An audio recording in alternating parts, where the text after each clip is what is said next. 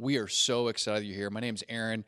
I'm the lead pastor of Mission Life Church. That is our new name, that's our new brand. So excited about what God is doing and love the fact that you're joining us here this morning. And again, if you are new and if you've never filled out a Connect card, we mentioned it a little bit before, but we really want to get to know you a little bit more. So you can always hop onto our website and, and click on Connect. And we've got a Connect card that you can fill out online. And we'd love to follow up with you, help take your next step answer any prayer requests that you might have. That's for you. And also, we have a Bible app. If you want to download the Bible on your phone, you download that, and then you can go ahead and look under events and click Mission Life, and you'll know what you'll find. You'll find the bulletin with all of the outline and the scriptures that you can follow along with us today. So that's just an opportunity for you. Well, I also want to let you know I miss you guys. I miss being with you. I miss seeing you, uh, your kids. I know Keisha Jones, our children's pastor, is dying. She's like, I want to see the kids. Um, so we just want to let you know we miss you guys so much, but I love the fact that we can at least connect online. And for those of you who are new to Mission Life, um, our church exists to help people find and follow Jesus, to fearlessly change the world. And we like to say that everyone has a next step. Wherever you're at with Jesus, whether you're exploring Jesus, you're coming back to Jesus, or you've been following Jesus for some time, every single one of us has a next step. We're all people in process. We're, no one is perfect. And um, if you feel the same way, then this is the church for you. So love the fact that you're here. Hey guys, have you ever received a gift? Or have you purchased something which you thought, okay, I'm really excited about this because this thing is going to help my life a lot more. Okay. It could be something you got from somebody. It could be something you purchased online and you thought this is going to be perfect in the kitchen or I'm going to be able to use this out in the yard. And then when you actually get it, you start to look at it, you start work, work with it, you're like, wait a minute, how does this thing actually work? Like, is this thing even working? I don't even know if it's working. Has that ever happened to you? It's happened to me quite a bit. In fact, I remember when I uh, became a new dad several years ago. As a new dad, you're you're thrown into this atmosphere with all of these new gadgets and things that are supposed to help make your life better for you, your child, your family. And I will never forget getting the Bob stroller. Some of you, you're not dads yet maybe someday. The Bob stroller is pretty epic, but the Bob stroller is this literally this tank that is a stroller, and uh, when you first get it, it looks amazing. But then when you actually have to fold it up and put it in your vehicle and take it somewhere, I mean, it's a nightmare. The first time I started to do it, I looked like a moron. So I, that is just one of many cases where I think I know how this works. I know how to do this, and over and over again, I realize I don't really know how to do this but I want this thing because I know it's going to help me have a better life. I know for many of us, when we think of this whole relationship with Jesus, we think, is he working in my life right now? How does Jesus actually work? I mean, for some of us, we're exploring Jesus, we're checking Jesus out, and we're thinking, I gave Jesus a try and he didn't really work for me. Or maybe right now in our life, right now, with things going on and all the uncertainty and the, the, the confusion, we're actually wondering, Jesus, are you at work? Because it doesn't seem like you're at work. And maybe some of the things that we're going to talk about today can bring you a little bit more confidence that as you attach yourself to Jesus, He promises to work in you, He promises to work for you, and He promises to work through you as you trust Him.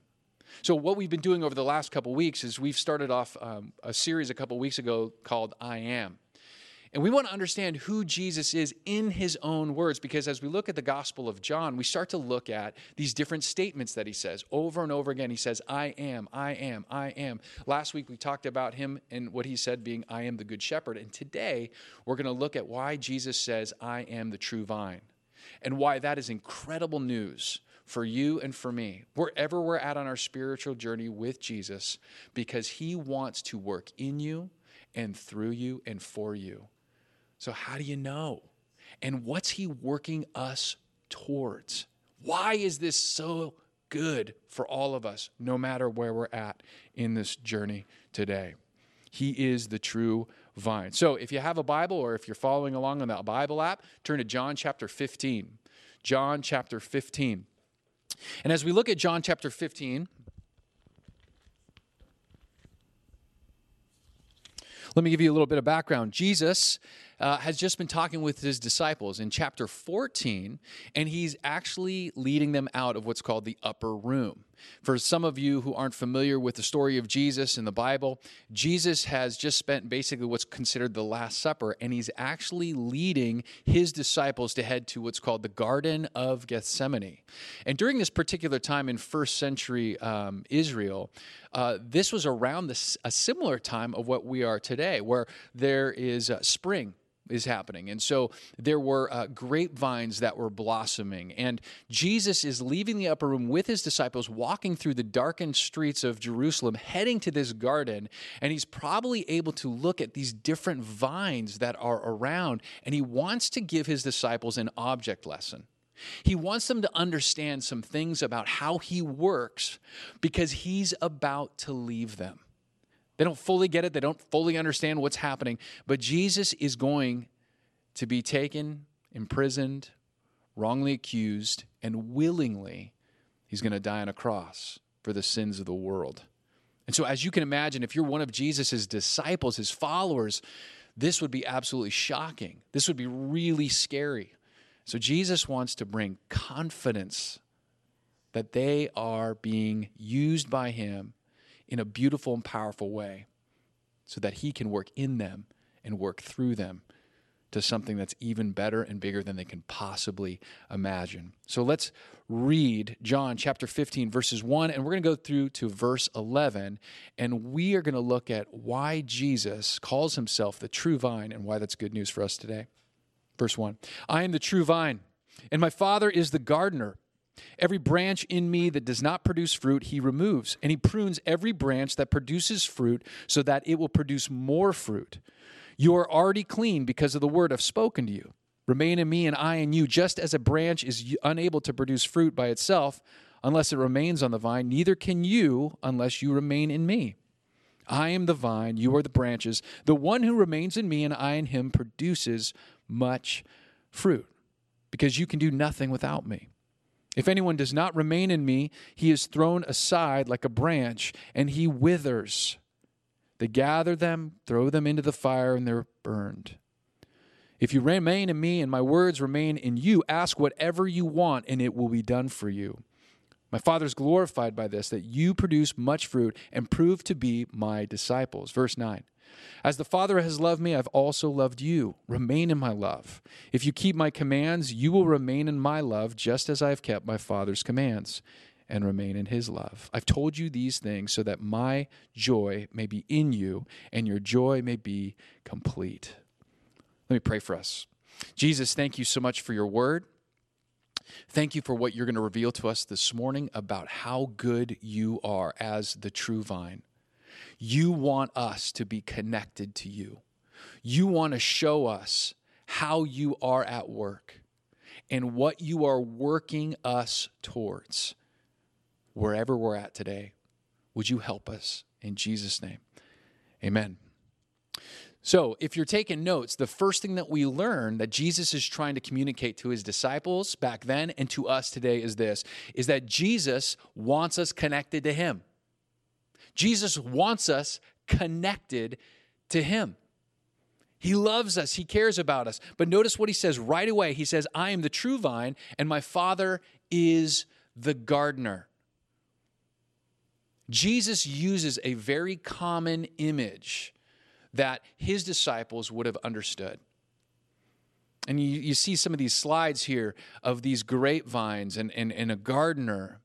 And all throughout this particular region, they grew grapes, they made wine.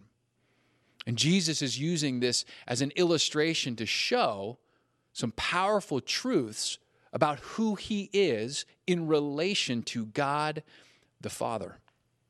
See, throughout the Old Testament, God describes the nation of Israel as a chosen vine. God himself mentions in, uh, in Exodus that he takes uh, Israel out of slavery in Egypt and he brings them out as a chosen vine and he plants them into what's considered the promised land. And instead, though, over and over again throughout the Old Testament, instead of producing this beautiful, good fruit, unfortunately, every time he talks about this throughout the Old Testament, it's not really good. The, the, the fruit that they're producing isn't good. Israel's job was to obey God and be blessed to be a blessing to restore a broken and fallen world. And Israel had been failing in its vocation literally from the very beginning. And so, what Jesus is saying when he says, I am the true vine, he's saying, I am the genuine vine. I am what Israel never lived up to. I'm the ultimate fulfillment of what a proper relationship with God looks like in the world.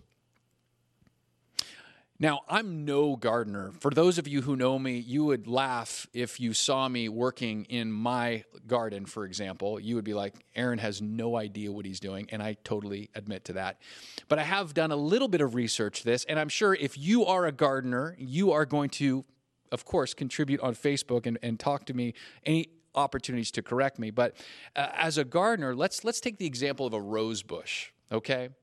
I know we're talking about vines, but it's very similar with a rose bush. So when you when you have a rose bush, if if you don't do anything with it and you just let it grow, it's going to grow, but it's going to be scraggly, it's going to be all over the place. It'll produce rose blooms, but it won't look that great. It, it, it, won't produce the kind of beautiful, full roses that we ultimately want to have. So, what happens is this. In, in other words, what Jesus is saying right here is Jesus wants us connected with Him so that God can actually protect us, that God can protect us. God wants to care for His vine and His vineyard. And when we're connected with Jesus, that allows us to be protected by Him. He wants to nurture His vineyard, He wants to care for His vine, He wants to care for the branches to be more fruitful. And this is really significant as well for those in the early church that read this particular verse. You know who they would have thought of?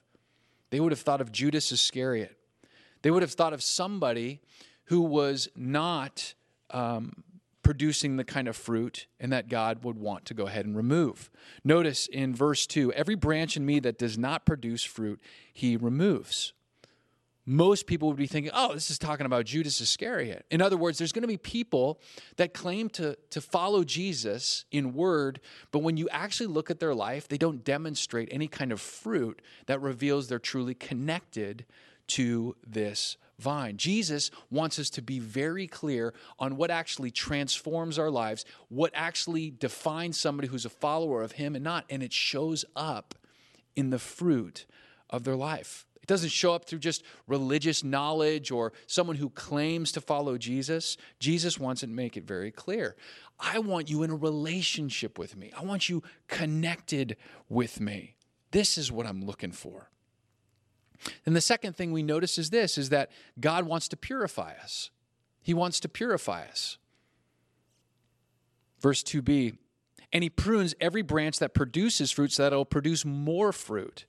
You're already clean because of the word that I have spoken to you. So, this idea, this, this picture of this rose bush or this vine that needs to be protected and cared for, for it to actually become all that it's supposed to be, it needs to be pruned. In other words, what has to happen is there, there's certain kind of branches that are growing inward, or, or branches that are actually cutting off the light to the other branches. And so it's actually hindering or holding back the bush or the vine to become all that it's intended to be. And so, what Jesus is saying with this powerful image, I am the true vine and God is the gardener, is that God wants to not only protect us, but He wants to purify us. He wants to prune those parts of, of His church or His uh, individual um, disciples, the branches, so that we will become more and more fruitful, more and more like Jesus. So part of the problem that uh, that Jesus wants to address to his disciples and to us today is this, I believe, is that we waste a lot of energy. We waste a lot of emotion. We divert nutrients and resources to other kinds of things that actually hinder our ability to grow and become all that Jesus intends us to be. And Jesus wants to make it very clear this is what I'm doing. This is actually really good news for you, even though when you think about pruning, it looks painful. I mean, how many of you have seen a rose bush that's like just a stump? Before it starts to bloom. It, it needs to be cut and cropped. It's an ugly looking thing, right? But what happens when spring comes? When you've pruned it appropriately, it, it blossoms. It's gorgeous. It's beautiful. So notice Jesus says in verse 3 You are already clean. He's talking to his disciples.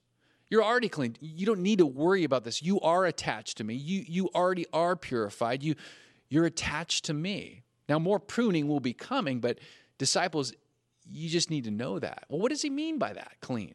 Well, pruning and cleaning are very similar words in the original language. And how does one actually become clean or become purified? It's through the Word of God. Jesus' words are the words of God. They're transformative, they're powerful.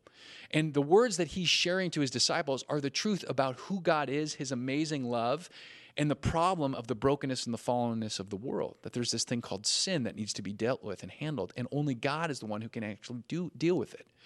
And so, by trusting in Jesus' words about who we are and our condition, he really cuts to the heart of the problem. He helps reveal to us what's off, what's wrong, where we're failing to uh, live out our intended purpose. But it's not designed to condemn us. It's actually designed to help us and heal us and help us turn back to Him. You know, it's like taking out a mirror and it's like, oh boy, what am I going to see right now? Oh boy, you know, and, and you start to see, okay, yeah, things are looking a little different now than they used to. And that's okay. But there's areas that may be off or uh, uh, that need addressing. And the Word of God, when we take it up to our heart, says, This is where I need to cut. This is where you need to turn back to me. This is where I want to bring healing and hope. And it's all because of my word. This is how pruning actually happens that God wants to do in our lives. Now, I don't know about you, but I hate junk food. I, I mean, I just hate it until I actually want it. And then when I want it, I am just all in. You know, it's like give me a double quarter pounder and a McFlurry. Let's go to town here. And and I will go for it. But the thing that's so interesting is that it tastes good, right? In the moment it's like this is amazing, this is wonderful, but then you pay for it afterwards, don't you? It's like, "Oh my gosh, this is this stuff is horrible. This I feel bad. I I don't I shouldn't be doing this again." And there's parts of our life that are junk that just needs to be cleared up and cleaned up and taken out. There's stuff in our life that we gravitate to that God knows, I know this isn't healthy for you. I want to help you pull that stuff out so that you can bloom and grow and thrive. And the Word of God is one of the ways in which that happens. Maybe even today, right now, there is stuff in your life that God is saying, I want to prune that from you. I want to take that out. I want to work in that and pull that stuff out. Even though you like it, even though you think it satisfies you, there's something deeper going on that makes you gravitate towards that, that needs addressing. And my Word, my Word is the only thing that can really get at that. Are you going to go ahead and expose yourself to the Word of God and allow God to prune you and work in you and so He can work through you? So, God wants to protect and purify us as a result of being connected to Him. That's the first point. The second point is this Jesus connects us. Why? To produce fruit. The whole purpose is that Jesus wants to connect us to produce more fruit. Verse 4 Remain in me and I in you. Just as a branch is unable to produce fruit by itself, unless it remains on the vine, neither can you unless you remain in me. Jesus connects us to produce fruit. This is the point of the whole passage it's to remain in Him. What's that word remain mean? What's he talking about? John loves this word. He uses it 40 times throughout the gospel. He uses it several times right here in this passage, but this is the whole theme. He wants us to remain so that we will produce fruit. What does that mean? What does that look like? Well, here's some qualifications of fruitfulness.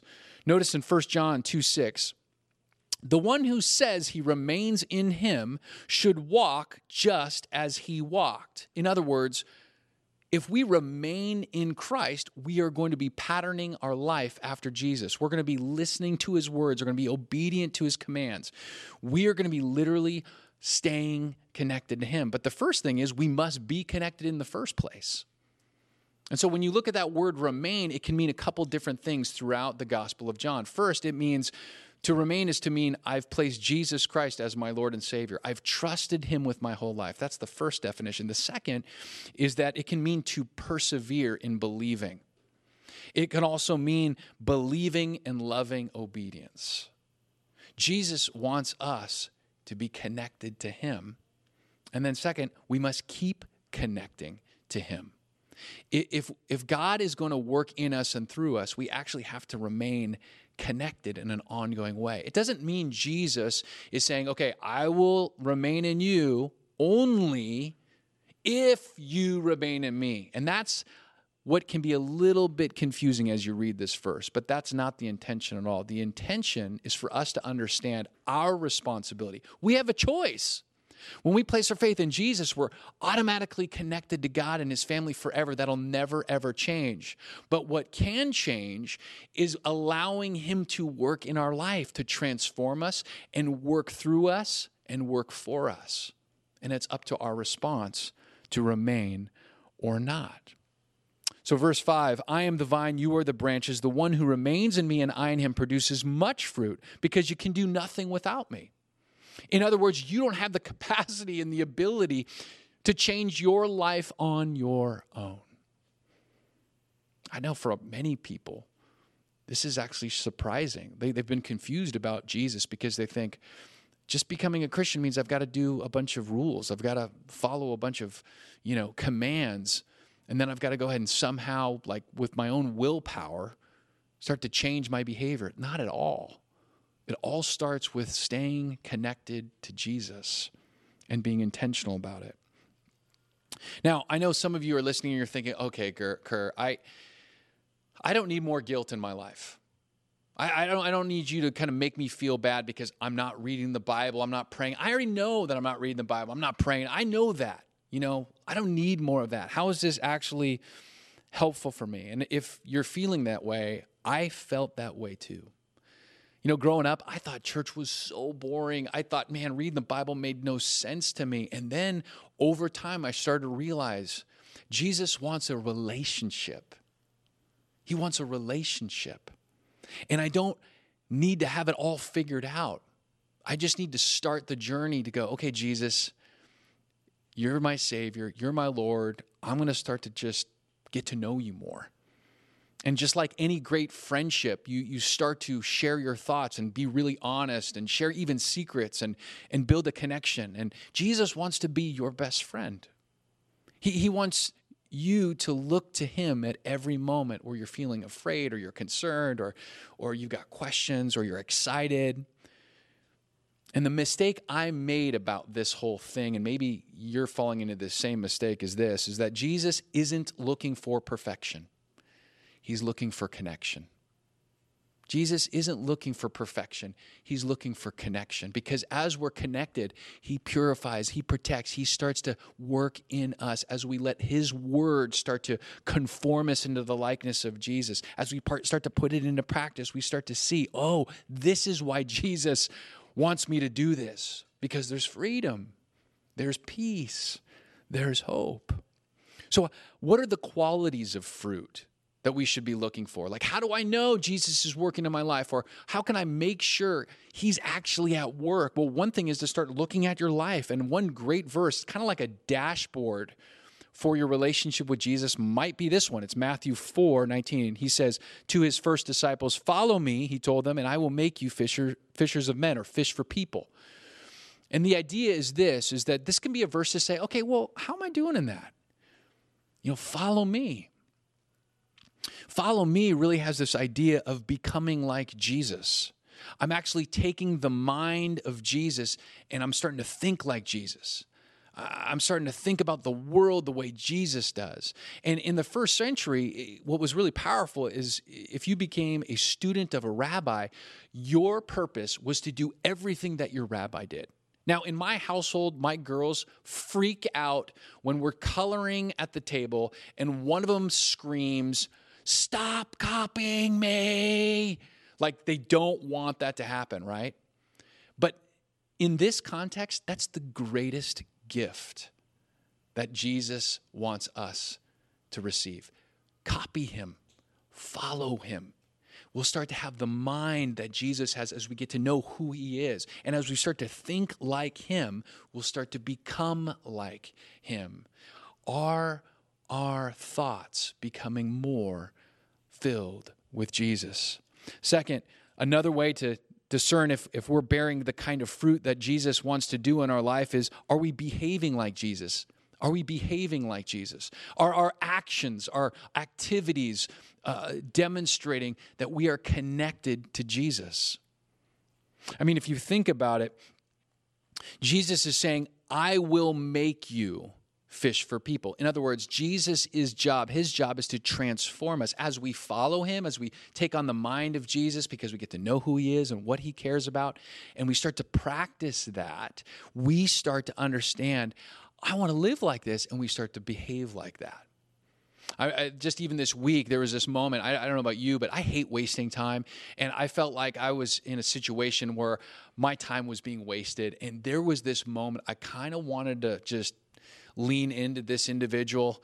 And uh, don't worry it wasn't my family. But but it was this individual that i was needing a service from and i was really frustrated. And in that moment i literally felt this just pull on my heart to act more like jesus. There was this war going on in my spirit but something held me back to say no you don't want to do that. That, that, that that's not jesus and there are some times I don't listen to that voice. And there are some times I do. But the great news is there's a voice that I'm hearing in my heart that's working in me. He's working in you. He wants to help us behave like Him as well. Next, another way that we can kind of see the kind of, hey, is God working in my life is are we burdened for others to know Jesus? Uh, do we care about people in our life who don't know Jesus? One of the things that's powerful and unique about the church is it's the organization that exists for those that are not a part of it yet. Jesus loves this broken and fallen world. He loves every single person, no matter how far gone they are, no matter what they've done. Jesus died for them. And so Jesus says to his people, as he starts to work in us, as we follow him and are, we're changed by him, he starts to give us heart that cares more and more and more about other people, to know of God's wonderful kindness and love. And so, another way in which we get to say, hey, is God working in my life? Am I letting God work in my life? Is to go, am I having a growing burden for other people to know Jesus? Now, I don't know about you, but for some of us, we were thinking, okay, yeah, there's some of that going on, but man, I'm in a place where I'm really feeling just down. I'm dry. I'm I'm discouraged. I'm distracted, and and there are times in which I, you will find, we find ourselves in a quagmire of fruitlessness. Notice in verse six, he says, "If anyone does not remain in me." He's thrown aside like a branch and he withers. They gather them, throw them into the fire, and they're burned. Now, this can be a verse that's a little bit scary. Like, wait, what is Jesus saying? Jesus is just making the point with the image that when we don't remain in Him, the activity, the things that we're doing, they don't add up to anything. They're, they're, they do not contribute to us becoming more fruitful. There are so many things in life that are so distracting, isn't there?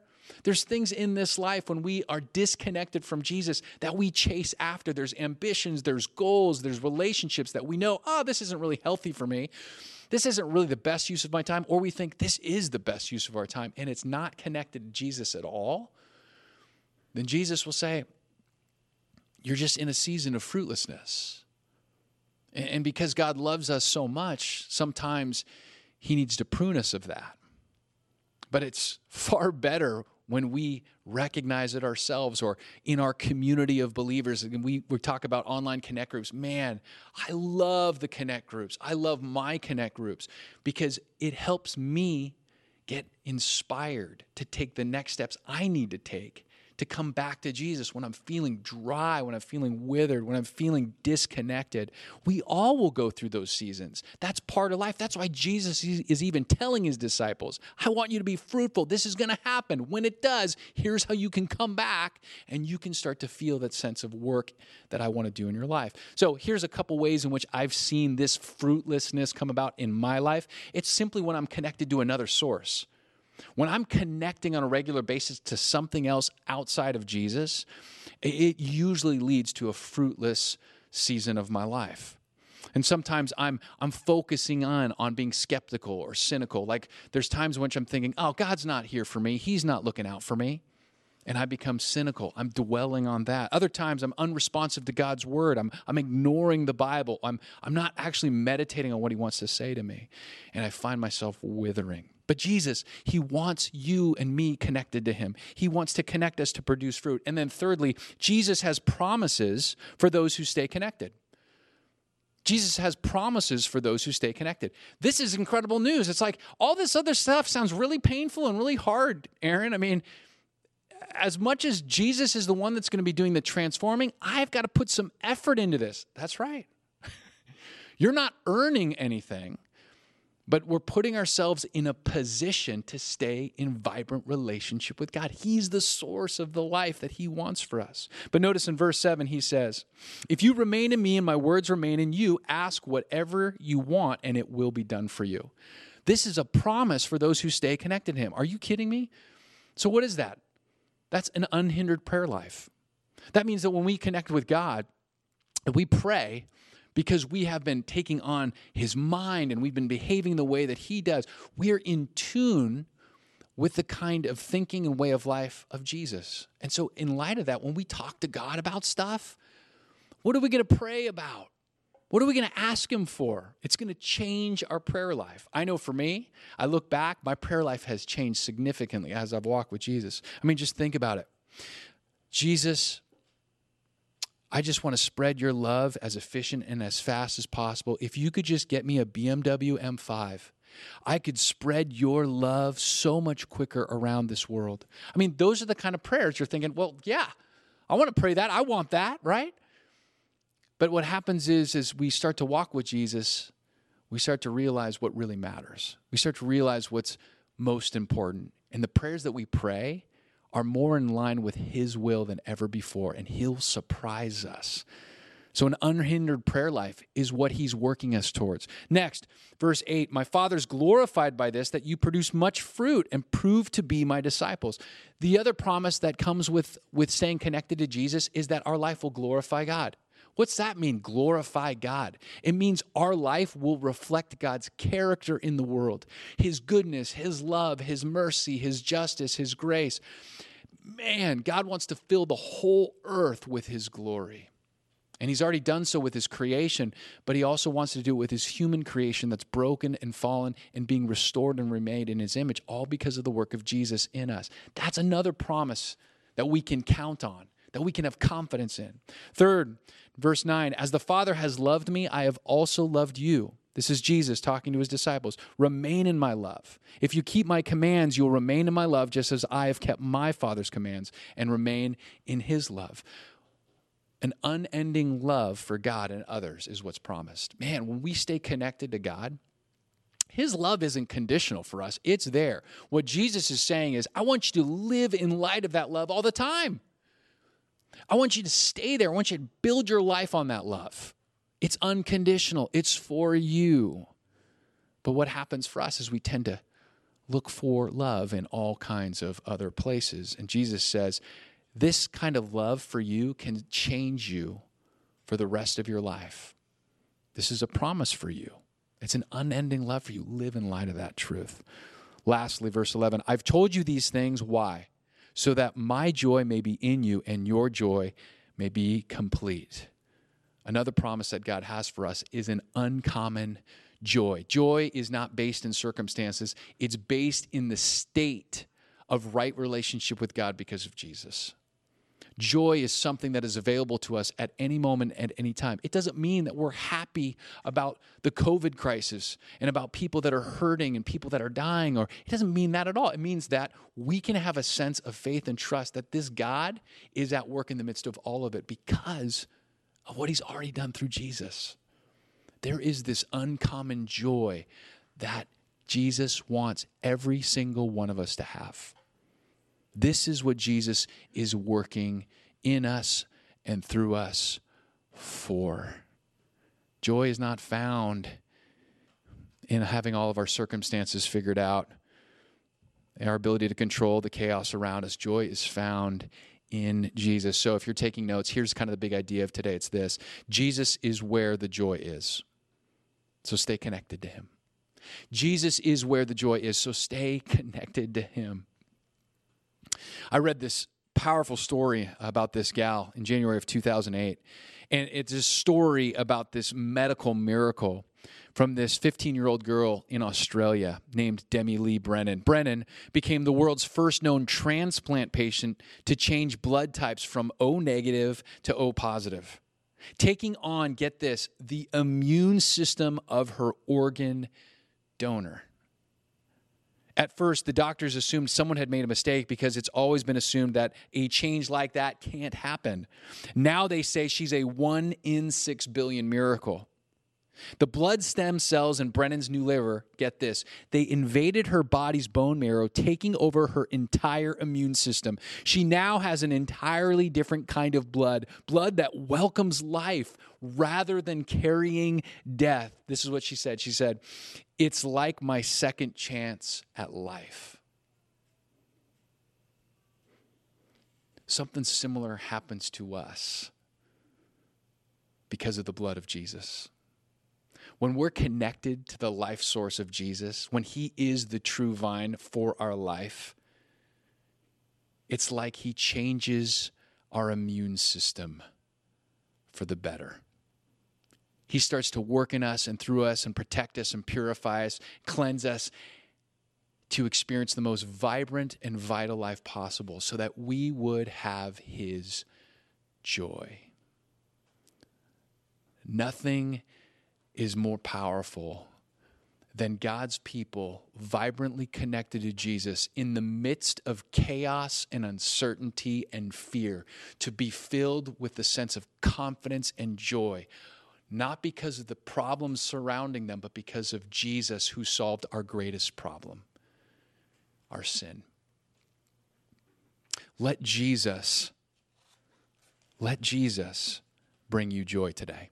I don't know where you're at. I don't know what's going on with you. I don't know what you're feeling right now. I don't know what you're struggling with. I don't know the junk that God wants to purge out of different parts of your life. I know my life.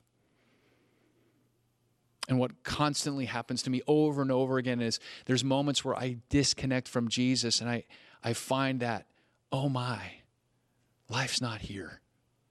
Life's back with Him.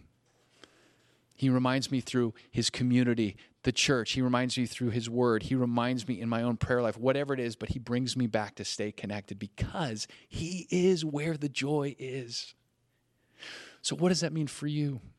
Well, maybe for some of you, here's, here's a couple different ideas. One, if you want to let him bring you that joy, maybe for some of it, it's to get connected to Jesus for the first time. Jesus, I want to start following you. I want to start walking with you. We can help you do that. Just let us know. Connect card, let us know. We want to help you with that. Or maybe it's to reconnect with Jesus. It's time to reconnect with Him, to prioritize Him. Maybe for some of you, it's to stay connected. I, I need to have that quiet time re, re kind of started up. I need to pray. I need to get, I get that. Those disciplines are gifts. And if you need help with that, hop onto our website. We're doing the one year Bible read. We can help you join a connect group. I can't think of a better way to stay encouraged and inspired than being in an online connect group. Lastly, maybe for some of you, it's time to help others connect with Jesus. You've got the other two, you're good, but maybe God has been reminding you there's other people around you that need to be connected as well. And maybe it's time to start loving them and, you know, live out love to your neighbors. You know, bring those things to help them, encourage them in this time. Build relationship, pray for people. Maybe maybe it's time for you to start a connect group and invite the friends in your life to join your group. We'll train you, we'll equip you, but help others get connected as well. Wherever you're at in your journey with God, what would it look like for us together to have confidence that God is at work in us and through us and for us to be a blessing to the people around us? It's as we look to Jesus as the true vine. Let me pray for us. Lord Jesus, thank you so much for your patience. Thank you for your kindness and your love. Thank you for this word that reminds us that you want us to thrive. You want us to bloom and blossom. You don't want us to abide or remain in skepticism or fear. You want us to remain in you because you are where our joy truly is. Would you help us take our next step today?